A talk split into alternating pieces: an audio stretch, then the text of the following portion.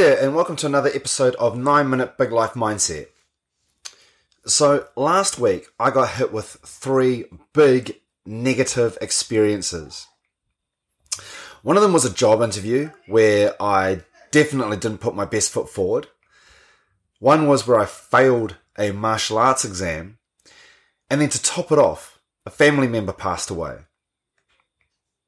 So today you're going to hear about these and also you're going to hear some tricks on how to turn each of those, or at least how I turned each of those negative experiences into a positive. Okay, so first off was the interview. I was asked to come in for a coffee and meet with a government ministry that was looking to hire someone for an engagement lead role. So this is basically where the government is trying to hire someone that builds relationships with their key stakeholders or partners. And the person also creates a roadmap for how the government is going to do this engagement. Government does a great job at writing policy, but it's terrible when it comes to working alongside the people that those policies are going to impact.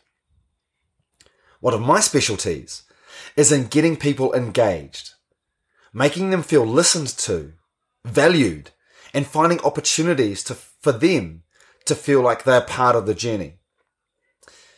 On the day the coffee interview was set for, I find out that my cousin had been given bad news from his doctors. He was told there was nothing more they could do for his cancer treatment and that his body had rejected a kidney transplant. They were sending him home to live out his last days. So I booked my flights immediately, knowing I would get through the interview first, then fly to Auckland to be with him. My gut reaction was to postpone the interview, but I didn't want to drag that aspect out of it and kind of keep it sitting around in my head. I also knew that the ministry was having to make time critical decisions. And so I wanted to do them a professional courtesy and to meet at the time that they were available to me. At the interview, I had one of those meetings where your brain just will not click into gear. I didn't feel overly nervous, but I know I carried far too much mental baggage in with my flights and childcare, my cousin, and all manner of things coming along to the interview with me. I was stumbling over words, nowhere near as, sh- as sharp as I know I'm capable of being, and I walked away disappointed. They still had a decision to make, which would come in a couple of days, but internally, my disappointment was solely based around how I performed, not whether they were going to offer the role or not. You know, it's at times like those when we kick ourselves thinking, I wish I had have said this or done that.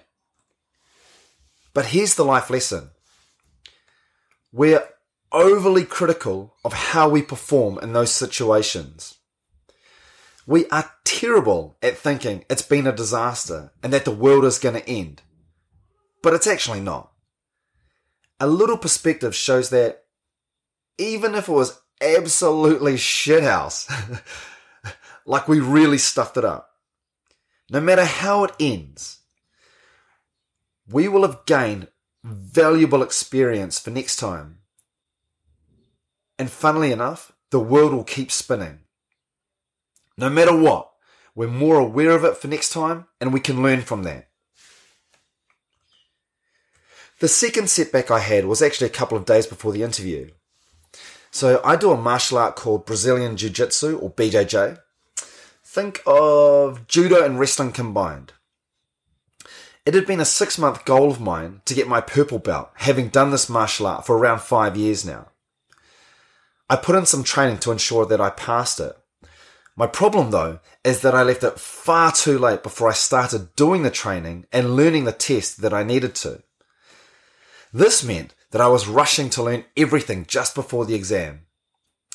Yeah, I'm sometimes that guy. You give me six months to do something, and I'll wait until there's like three weeks left before absolutely throwing myself at it.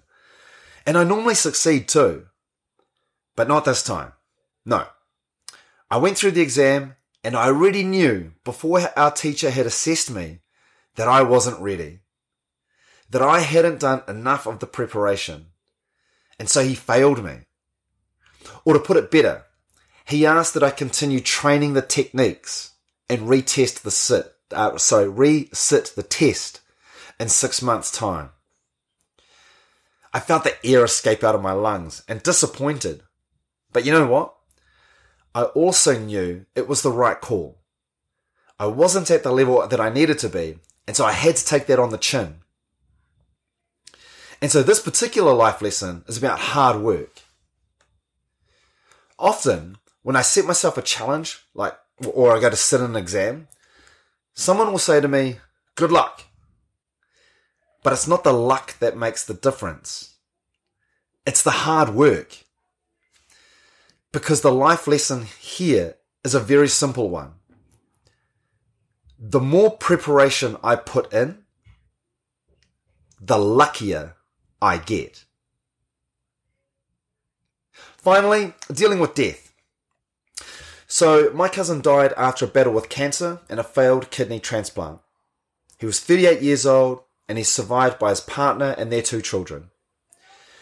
I came up to Auckland to see him after my job interview and spent time with him, knowing his time was limited. We laughed together, we shared stories about times when we were kids, the stupid things we got up to, we talked about his sickness and the hospital visits, the biopsies, the painkillers, the tiredness, anything. At the drop of a hat, I committed myself to being there and I paid no attention to how much it would cost me to go. And so here's the lesson. Never let money make a decision for you. Sure, you factor money into your decisions but it should only ever be as an acknowledgement. And here's why. When you make these big critical decisions, you or other people will always find ways to say how important the money is. But at the end of the day, and I don't say this lightly, but at the end of the day, it's only money. When you're lying on your deathbed, I guarantee you, you're going to think about the time that you got to spend with loved ones. You're going to think about the experiences that you had in your life. You're going to think about how you used your time on this earth. You're not going to think about the $200 you saved by not booking a flight. You're not going to wish you worked more hours at work and you're not going to wish you spent less time with your kids, your friends, and your family. Thanks as always, everyone. I've lived through three very big setbacks in the space of one week, and I've had some wisdom drummed into me by them. And I leave it to you to see how you can benefit from my experiences and help you live the life that you want to live. As always, remember to click follow, subscribe, and share this podcast with at least one person in your network who you think might get some value out of them. And you can also find me on Instagram as well at big underscore life underscore mindset. That's big life mindset. My final words today are one of my affirmations that I created, and I hope you enjoy it. All right, here goes. I wear my vulnerabilities like armor. The more transparent I am, the stronger I become. All right, thanks everyone. Peace out.